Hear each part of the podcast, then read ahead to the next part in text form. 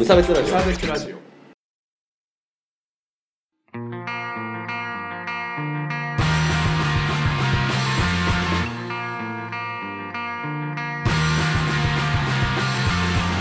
鈴木一軸です。川村です。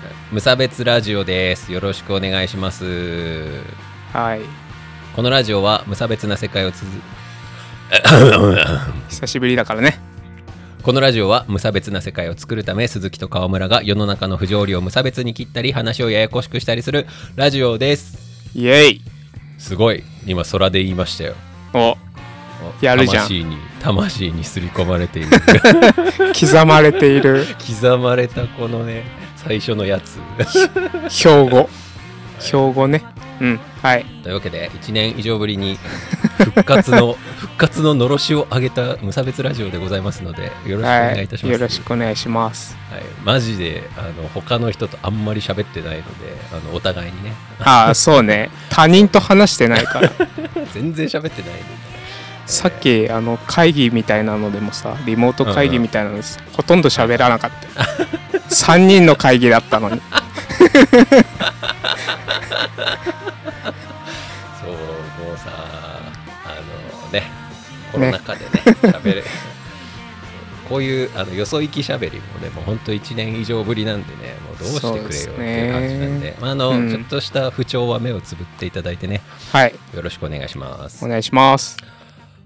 というわけでうん。今日の本題おめでたいわけなんですけれども。おなんだい？ガーネット・クロえ？ー 全曲サブスク解禁ということでね。いやーしょうもな。いやいやしょうもなかなん俺たちが何年待ったと。そうなんだ。そうなんです。あのねインディーズアルバムから含めてね全部解禁されてるんで。はい。皆さんねはいあのインディーズアルバムのね「あクラウン」っていう曲が非常に名曲なので絶対に聴いていただければと思いますのではいはいコナンのコナンの人？あまあコナンの人コナンの人あですコナンの人もしくはテイルズ・オブ・エターニアの人です。ああなるほどねはい。まあ、それはいいとして。そはい れははいそこれれは言いたかった。みんなに言いたかった。そう。はいあのー、鈴木にね、子供が生まれまして。はい。おめでとうございますもうね、そう。あ、そういえば川村くんに言ってねえわ、そもそも妊娠してることも、みたいそうだねな。そうそう。もう1年以上前ですからね。Facebook で知ったからねそうそうそう。生まれた日にね。生まれて普通に普通にびっくりしたわね、そうそう。いや、この1年の間にね、こう、妻さんの妊娠があり、うんえーそこから出産がありですね、えーこの前5月の、5月の25日にね、あの、娘が生まれました。あおめでとうございます無事にね無事でですはい、無事に、あそうですね、母子ともに健康で生まれておりますので、よかったよかったっていうことですね。はい。よかったねまあ、よかったのかどうかはわかりませんけどね。あいや 親父親父がそんなこと言っちゃダメだ生まれたろことが良かったかどうかなんて子供にとっちゃわかんない。その話後でするから。はい伏線ね伏線そう、伏線、伏線。そう。で、まあ、もうほんとさ、本当は妊娠の時からさ、いろいろこれ無差別ラジオで喋りそうだなみたいな話いろいろあったんだけどさ、うんまあ、忙しかったからさ。忙しかったっ。あれでしょ？テンションが上がらないっていう理由で。あ、まあそうね、河村くんの。うん。撮ってなかったけど、まあまあ今後ちょっとね、たまにやっていければなとは思うから。まあうん。ゆるりとね。おいおい、そう、思い出しつついきたいなっていう感じなんだけど、まあ今回のメインのトピックスは、まあせっかく生まれて、で、僕がこれまで1ヶ月ですね、あの、育休を取ってて、うん。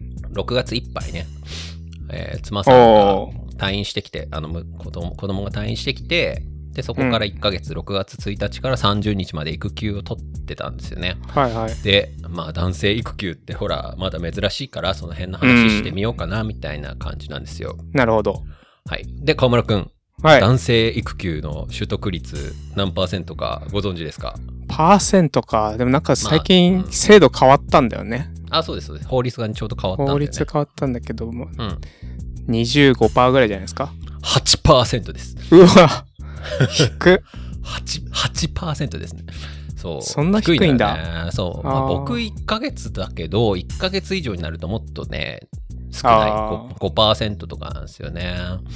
そう。大体みんなね、10日とかにしちゃうらしいよ。うんうんまあ、10日じゃあね、って思うけど、1ヶ月でも僕もっと行きたいなと思いつつっていう感じではあるんだけど、まあ、ともかく、うん8%、そんな10日とかの人も含めても8%しか今のところ取得率はないということでね、うん。うん。女性はね、育休が8割、80%って言われてますね。じゃあ2割は多分やめちゃってるんだと思うんだよね。ああ、そういうことか。んそういうことになるね。。うん、多分そう。うん、まあ違うのかもわかんないけど、うんまあともかく8割方女性が育休っていうのはやるっていううん。話になってるということなんだよね。はい。ああ、まあでもね、取った方がいいよ。取った人が言うんだからね。間違いないでしょ。。あのね、あの、ここでね、あの、なんつうの？親子の絆がみたいなことを言う気は全くないんですけど、のまあね。だって別に、いや、何お前ら絆がなきゃ子育てもろくにできねえのかみたいな。もうちょっとさ、そういうなんか動物的な話を僕に持ってこないでって思うよね。そんなさ。まあね、1ヶ月で何が育つんだっていう話ですよね。いや、そうそう、そうなのよ。あのね、もう、僕はね、うん僕にとっちゃもう別にだってさ、何？め、芽生え？わざわざ体感しないと芽生えない不正なんてないんですけど、みたいな。理屈で理解したらできるから、人間はさ、理性を持って生きてるっつうのにさ、なんかそんな舐めたこと言わないでほしいんだけど。まあでもね、まあ一般的には、あの、うん。やった方がいいかもしれないんですよね。あのあ。みんな、ほら、ちょっと、僕と違って理性的じゃない人たちは、こう、あの、ちゃんと、絆みたいなのを育んだ方が。そんなそんな喧嘩売ってくスタイルだったっけ？思い出せないんだけど、まあ。もうイライラが溜まってんのよね。まあ、そうそう。いや、まあ別に育児に対するイライラじゃなくて、こう世の中に対する、ね、あの怒りがこう溜まっててすいません。もうなんかね、こう世の中のね、こう、前僕も、いや、こう、イクメンとしてね、こう、うん。パパ、パパアカウントとかをさ、こう、ちょっと、覗いたりするわけ。みんなどういう感じでこう育休してんのかな育休男子みたいな。うん。男性育休とかで検索するとさ、もうなんかさ、なんか、ママありがとうみたいな。今日も息子ちゃん、娘ちゃんはキラキラでしたみたいな、なんかバカみたいなやつばっかりが 集まってくるから、いやいやいや、みたいな。僕さ、こう開幕5日でうんこバズーカ2発食らってるからね、おむちゃん中に。何うんこバズーカって。いやだからおむつを変えてる時に、あ、出してくるわけ。あそうそう、うんこバズーカしてくるっていうやつをね、もう開幕から 2, 回2回食らってて、なんかさ、それを、まあ、それをもう今となっちゃ、もうそれも別にみたいな感じになるけどさ結構嫌な気持ちにはやっぱなるわけじゃん。そそれをね、もう嫌な気持ちなしみたいに書き続けるパパアカウントたちの、あの、浅はかさ。もうね、こいつらね、ダメよ。そんないいことばかりじゃないぞって。そう。あーごめんなんかね話がごちゃついてすいません。なんかあの久しぶりですいません。あの、まあまあ。でまあ取った方がいいなって思ったのが、まうん。あそのえっ、とノーリスクだほぼほぼノーコスト。コストがねかかんないのよあんまり。ああ。あのどういうことかっていうとえっ、と会社側は別にその間の給料払ってくれないんだけど、育休取得って。無給なんですよ、育休って。なんだけど、きちんと雇用保険に加入してれば、うんえっ、と、今度の法改正で非正規の人でも良くなるはずなんだけど、うん。えーちゃんと7割が保証される。まあ僕ぐらいの収入だったら7割、67%ね。67%が雇用保険で賄われるし、うん。で、だから会社側は払うお金変わらない。つまり僕の部署のその営業成績みたいなのは、あの、にかかる僕の人件費が単純に削れて、うん。で、僕は、僕に対するお金は、その雇用保険のお国が払ってくれるわけ。うん。だから会社側にも別にコストかかってないわけ。ほで、僕側からすると、僕側も、まあ、7割に削れてるんだけど、う。うん。今度は、えっ、と、1ヶ月以上無給の期間があると、社会保険料が免除になるんですよ。ほ保険料ね。うんう。うんうんうんでそうすると、なんか今まで社会保険料では割と結構引かれてるうん。うわけじゃん。だかん。らその分もなくなるし、なるほどあ。そのあその分が増えるわけだ。その分が増えるから、なんかほぼ収入変わってないんだよね。ああ、なるほどね。そう、1割減ぐらいかな。ああう。ん。そう。だからさ、ノーリスクなのよ。あのまあ、ノーコスト、ほぼノーコスト。あの、まあ、普段から残業でめっちゃ稼いでるっていう人は、残業代がなくなるから、あれなんだけど、まあ、ほぼノーコスト。てっちゃんからしてみるとね。まあ、そういうこと、そういうこと。うん。だから、で、うん仕事が休めるっていうね。いや、これはね、別にそのダラダラしたいとか言うんじゃなくて、こううん仕事にね、こうやっぱ1ヶ月離れると、そのね、あの、モチベも上がるというか、飽きてるでしあーょ。仕事飽きてるでしょ、みんな。そこがノーコストで、その、まあ、要は研修できるみたいなもんですよね。うんうん。別の仕事をして、こう、経験を積むという研修ができるみたいな感じなんで、それはいいかなと思って。うん。まあ、それにプラスして、そうそう、うんそそれにプラスして、まあ、その、まあ、ちょっと理性的じゃない皆さんについては、その、こう、家族の絆みたいなものをこう深めていただいて、えー 自分がこう、子育てに参加していく。別に誰だって家族の絆を育んだっていいじゃないか。いや、何が言いたいかっていうと、うんあの、僕は何をそこをね、そこをなんかブーブー言ってるかっていうと、こうね、あの、もう、あの、多分、世の中のそのパパ赤さんたちが、とか、うん。あの男性育休の人たちがこう立ちふさがられてるのって、うんあの矛盾との戦いっていうあれなんですよね。ほ一番苦労するのこれだと思うんですよ。あの、うん子育てってすごい矛盾してる作業う。矛盾。なんですよ。そう。あの、うん。やっぱすごいね、こう、可愛いな、みたいな、この小動物は守らなければいけないなっていう、その感情がすごいあるんだけど、それと同時にさ、うん。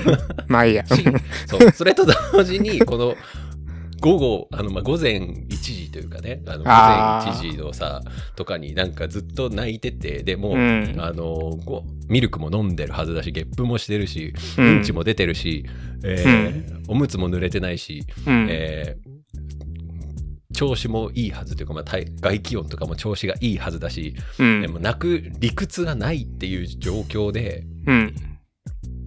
まあ、泣くと。うんまあもうこんな理不尽があるのかという 理不尽をね、食らうわけですよ。まあ、うん。そういう時はね、ちょっと、あれ？みたいな。あれ？この、今抱っこしてるけど、僕がこうパッと手を離したら、この小動物は死ぬんだよな怖い怖い。すっとよぎるわけなんですけど、これね、よぎる。いや、よぎるよ。よぎる全然よぎる。試してみ。マジで。あの このね、あの、自分の中の矛盾のね、うんに対して、こうすごいね、あの、一般的にはストレスを感じると思う。ああ、なるほどね。そうそう。だって自分が矛盾してるんだもん。なんか、うん。なんこんな可愛いのになんか憎たらしいと思ってしまうみたいな。これよくあの、子育てブログでよくある話なんだけど。よ。くママ、ママブログでよくある話。なんか、あの、すごい。ママブログめっちゃ読んでる。熱心でいいじゃない。そうそう、ママブログめっちゃ。そう。だからね、この矛盾に対して、矛盾にね、あの、すごい、あの、イライラすると思うんだよね。うん。一般的には。で、これを経験するというのはね、あの、するために、あの、1ヶ月休むというのはね、非常におすすめかなっていう感じ。確かに最初のね、1年とかそこらじゃないと体験しない矛盾なのかもしれないしね。まあそうね、あの、うんやっぱこう、すぐ死ぬっていうところ。いや、本当スリリングなんですよ。まあまあまその、そのスリルは、こう、あの、生まれてからがさ、早ければ早いほどいいかな、みたいな気持ちはあるから。うんうんうんそうそうそう。そう、だから、すあのー僕前から結構言ってるけどさ、こう育てるのは自分の子じゃなくてもいいと思ってるわけですよ。あ、言ってたね。うん。言ってたと思うんだけど、うんそう。で、あの、で僕はそういう信念があるからいいんですけど、だからこう、えっ、と、なんていうの、そういうのって、養子か。養子ってすごい難しいなって思うのが、要はこの子が僕がいなきゃ死んじゃうみたいな状況を体感してるかどうかで、割と、なんていうの違うんじゃないかなとは思うよね。一般的には。絆が？絆が、絆が。バカにしてますけど、なるほどね。そうそううんっていう感じを体感したんですけど、なので、まあ、一うん般的には、一般的にそのね、その、よくママアーカーで愚痴られてるパパたちは、こう、やっぱやっといた方が良かったんだろうなっていう思いますよね。うんうんで、ママ、逆にママたちは、その、この子は私が見なきゃ死んじゃうんだっていう気持ちうん。をもう体感してるから、うん。あの、いや、パパさんたちのその、ちょっと存在な扱いに対して、こう、イライラが募っていくみたいな感じになるわけですよ。なるほどね。いやー、その辺の圧力のブログめっちゃ見た。そうそう。でね、あの、で、これは、その、男性の方側じゃなくて、その女性側にもいいなと思ってて、これ、うちの兄ちゃんの話なんだけど、うん。あの、うちの、まあ、お兄ちゃんは別に育休とか取ってない側なんですけど、うんそれで、この前ね、うち、姪っ子も生まれまして、あら、二人目、そう、めでたいわね。めでたいね。そう、この前の1月に姪っ子が生まれたんだけど、うん。その時、だから、えっ、と、まあ、2歳半ぐらい離れてんのかな？うん。おいと姪が、まあ、2歳ぐらい離れてるんだけど、えーその姪っ子の出産のために、その、お兄、兄妻さんがね、兄妻が、兄妻がですね、あの入院するっていうその1週間が初めて1日以上親子が離れた時間だったんだって。あー、なるほどね。そう。いや、それはなんかうちの兄ちゃんがね、あの、うん。あまり面倒を見ないというか、忙しいとか、ういろいんろ。あるから、なんかあまりこう、面倒を見ないっていうのも側面もあり、最近はね、よく面倒見てるみたいなんだけど、うん父として、絆を自覚したようで、なんか 最近は、よく子育てしてるけど、あの、うんしてないっていうのもあるし、その、女性側の方も、あの、私が手放したら、この子死んじゃうっていう気持ちが非常に強い、こう、脅迫観念としてあるうん。わけですよ。はいはい。もうでも今、もう、ででもこのね、この1ヶ月、最初の1ヶ月の、あの、もうね、あの、首をほっといただけで死ぬっていうタイミングを共有した相手にだったら、まあ、数日任せてもええやろってなりうやすいかなっん。ていう。ところがあるので、女性側に対してのメリットが大きいかなという感じです。はい。はあ、そう、その話受けるなと思って。か、か、過方では、もう兄兄が悪いんだけどさ。うん。そう。なんかね、あの、甥っ子が喋り始めたらね、なんかやっとそのコミュニケーションが取れるようになって、あのそう、兄も育児が面白くなってきたらしいんだけどね。うんうん。そうなる前からやれよっていうね。そうなる前からやりなよとしか思えないよね。育休のすすめ。うんそう。そうなのよ。まあ、というわけで、うん。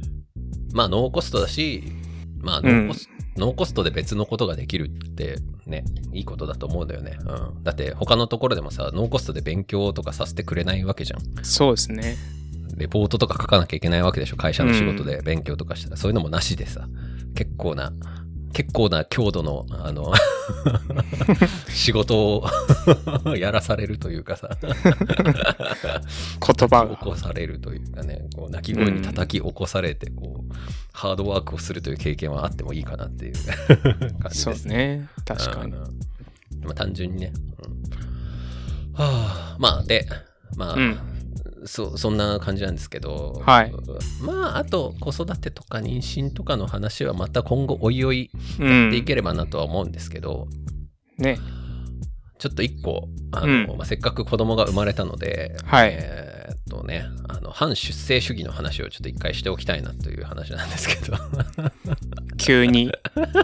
急にではいやまあないか。子供がね、あのーいるわけですからうち、うん。子供がついにできたわけですからこうちょっとねこう反出生主義に対してカウンターしておかないとこうね気持ちよく眠れないなっていうわけですよね ポジション取り的にね。あそうそうそうそうややっぱねこう子育てしてるわけで僕はこうやっぱりどんどんねみんな子供を産んでった方がいいなって思ってるわけうん。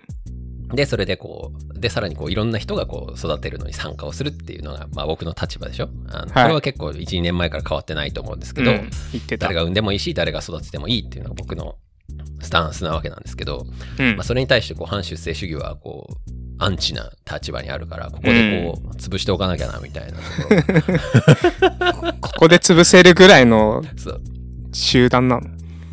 いやまあね力は足りずですけど。いやなんか最近流行り始めてて岡村君はご存知じゃないですか？あんまりね、義うん。あんま意識したことないな。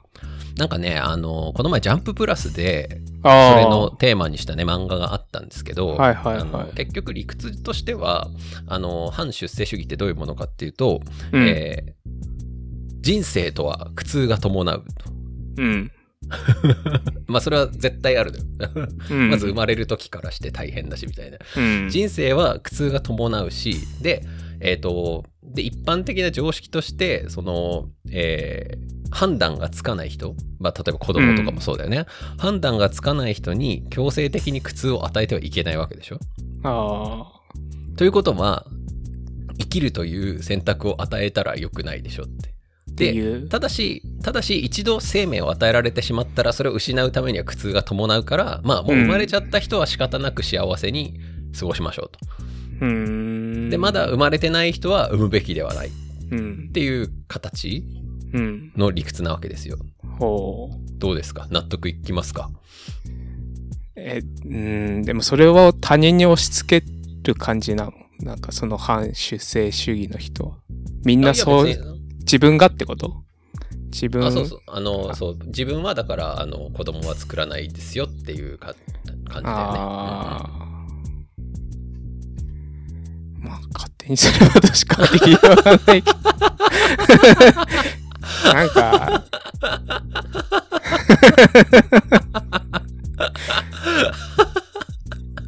まあ、そうね。うん。でもどうなんでしょうね。し視野が狭く感じられる気がするけどね。あまさしく、そうなんですよ。そうなんですよ。なんか自分が結局幸せに生きるっていうことをテーマにしたならやっぱ他の人たちのね、幸せというか利益も考えなきゃいけないでしょうし。そうなんですよ。あの、そこが、あの、ポイントなんですけど、あの、まあ、人生に苦しみがあるとかは、あの、うんありなんですけど、で、今後、でただ、その生まれた後は、あの、快適に過ごさなきゃいけないわけでしょ？うん。その人たちの理屈だと。うん。で、今、資本主義社会にあるので、資本主義社会を、あの、で幸せに過ごすためには、うん後継世代っていうのが絶対に必要なんですよ社会において、だからそのそれを否定するのは今の要は今せっかくもうもう生まれちゃった人たちうん。を幸せにするっていうのに反してるんですよ、そうですね。そう。だってこのまま生まれなかったらさジジイババアどもにさ僕らの税金が吸い続けられるわけでしょ、そうね。でだから僕らがジジイババアになった時のために税金を払ってくれる人たちっていうのをうん。まあ、生産していかなきゃいけないわけでしょ。再生産をしていかなきゃいけないわけでしょ、だからこう、社会のね、あの、社会という目線が欠けてるわけなんですよ、うんうんうんその、反出世主義には。まあ、個人的に、だから主義じゃ、主義じゃないのよ。これ、あの、反出世思想と、あの、うんランクを下げていっていただきたいわけ。主義と言えるほどのね、おめでてえもんじゃねえんだっていう、うんただの歪小なあの思想であるということを理解していただいて、こう、自分を恥じてほしいなと いいですね。主義とかかっこいいこと言ってるけど。そもそもね、そもそも反出生主義っていうのは社会の否定なわけなんですよ。あの、最終的に誰もいなくなれば悲しみがなくなるう。ん。だから社会がなくなっちゃえばいいみたいな一面もあるわけ。うんうんはいはいはい。で、なんだけど、あの、でも人と、で、まあ社会、要は社会がない方がいいですよっていう。まあもうそもそも人間が存在しない社会がいいですよっていう。うん。まあ、主義で言ったらよ。主義で言ったらよ。あの、主義って言っちゃったらよ。僕ね、思想っていう言い方だったら別に、あの、今ぐらいの、うんあの、あんまり生まない方がいいなっていう思想でいいじゃん。でもうん主義だったら、主義はそれが原理原則として動くって意味だから、うん。反出生主義っていうことは社会を破壊しなきゃいけないんですよ。うん主義だったらね。原則だから。確かにね。ちょっと怖いね。そう、産む人を殺しに行かなきゃいけないわけうん。主義だったらね。そうだから思想だって言ってんだけど、でですよ。うん。なのに、と言ってるのに、生まれてくる前の人に苦痛を与えてはいけない。要は判断がつかない人に苦痛を与えてはいけないっていう判断をすることが非常に社会的な発想じゃないって思うんだよね。うんうんうん。だってさ、周りの人のこと気にすることが社会じゃないですか。そうですね。はい、論破。勝った。勝ったぞ。そうだからさなんなんでそんなセルフィッシュな話をしてるのに突然相手のことをもんぱかってみたいなこと言い始めるのかっていうのをさ 理解できない自分が一番っていう風にするんだったらさ別に他人が苦しもうがさ、その人が税金をこう払ってくれるわけなんだからさ、うん。ね、税金払うなり、まあ、ね社会をね形成するわけなんだからその考えが流行り始めてるっていうのがちょっと怖いですね。まあねなんか僕の体感なんですけどまあほら僕うんややこしい人たちを観測してるから、やややこしい人たちの間の中だけかもしれないんですけどあのまあそういう気持ちはすごいわかるんだけどあの主義っていうのはやめた方がいいよって思うかなっていう話ですね。うんうんあなんかあの反論ございましたらぜひ ややこしい人たちに。ややこしい。お前ら、お前らのややこしい話に付き合ってあげられるの僕ぐらいなんだからさ。そうね。鈴木と河村ぐらいなんだから、取り合ってくれるの。僕はどうかな？いや、うん。きっと河村くんも真面目に回答していただけるはずだからね。はい。頑張ります。ああ、いや、やっぱまだ本調子じゃねえな。なんか、声ガラガラだし。そうね。うんこの辺で撤退しとく？戦略撤退しとき的ま。すか？戦略的撤退しとくか。じゃあ、ちょうどまあ今日の話なんだっけ？ああ、ちょうど30分いかないぐらいだね。うんああまあ、育休の勧めっていう話と、はい。あの、子供はもっと生まれたり、まあ別に産まないっていう人は、何かこうコミットしてほしいなと思いますよね。その、あの、なんつうのうん？子育てにうん。別にさ、あの、親じゃなくても子育てはできるわけじゃないですか。うん地域社会でできるわけじゃないですか。そうですね。そういうことはしようねって思うよね。うん、なぜならば、はい。その子たちが、そう、今やばいのよ。あのさ、その子たちがこう、日本社会をね、作っていって、我我々はそこに最終的におんぶに抱っこする予定なわけだからさ。もうじじいばばあの世話なんてしてらんないのよっていう感じで。うん、今年ね、あの、うん新生児80万人ぐらいしかいないんですよ。よ予定。大変なことになりますよ、こんなの。あ、やばいっすね。うん、ちなみに僕らの世代110万人とか120万人ぐらいいる,、はずなんだけど、その3分の2ぐらいにどんどん減ってってますから、いやー、怖っ。なので、ね。もっとうん子供がね、あのいるといいな。あつってもそう、とは言ってもね、じゃあすぐ2人目とかっていう話する余裕ないけどね、今ね。うんああ、現実的にね。現実的にね。うん。うん。まあ、なので、その辺で。どうなることやるって感じですが。はい。河村くん最近のなんか、ホットトピックとかないですか？ホットトピックは ああの、節制です。規則正しい生活をしてうんダイエット。学学び続けているという。あ、いいじゃないですか。まあ、要はあれだよね、その、あんまりライフスタイルは変わらずみたいな感じなんですそうねう。ん。友達と全然連絡取ってないからみんな何してるのかなって思うね。うん。そうだよ。でも、Facebook は見てるんでしょ？だって。たまにね。あ、たまに？2日に1回ぐらい。あい 1 Twitter 回だよ。ツイッターもたまに見るよ。あ2日に1。回ぐらい。2日に1回ぐらい。でもツイッターとかじゃわかんないからさ。まあ、確かに。うん。まあ子供が生まれたのは分かったけど。まあそう。まあそうですね。はい。あ,、はいあそうだ、ぼあの、近況で言うとですね、あの、僕今、うん。あの本名さんと一緒にですね、あの、毎日三三大話をやるっていうのをやってまして、あれ毎日やってるんだ。いや、えっと、週に2回なんだけど、うん。週に2回、お互い2人やってると、週に4個で切るんだけど、ああ。そうそれのストックがなんかめちゃめちゃ溜まっちゃったから、うん。今上げ始めてるんで、まあよかったらみんな見てねっていうぐらいかな。